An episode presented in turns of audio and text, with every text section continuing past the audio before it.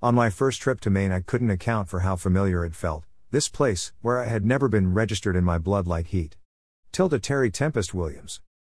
I know the feeling of seeing a place for the first time and knowing by the heat in the blood that I finally found my home. I was mentally aware home was out there, had pictured it in my head hundreds of times, but had never previously set foot on the hallowed soil.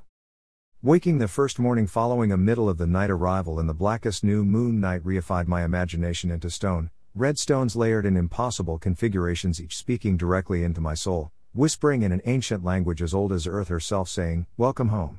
We've been expecting you." The words were a koan, a paradox I am still wrestling in my mind more than 30 years later. How can I be welcomed home to a place on my first arrival 26 years into my life?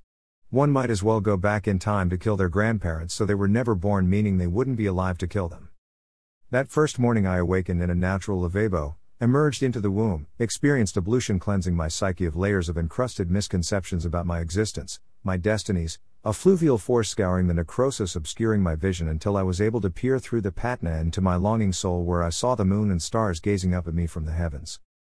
I saw a magpie flying high, wings tattooed on the blue sky, carrying my anemic sigh until it became a war cry, and I saw where my body will ossify and mummify at the final closure of my eye.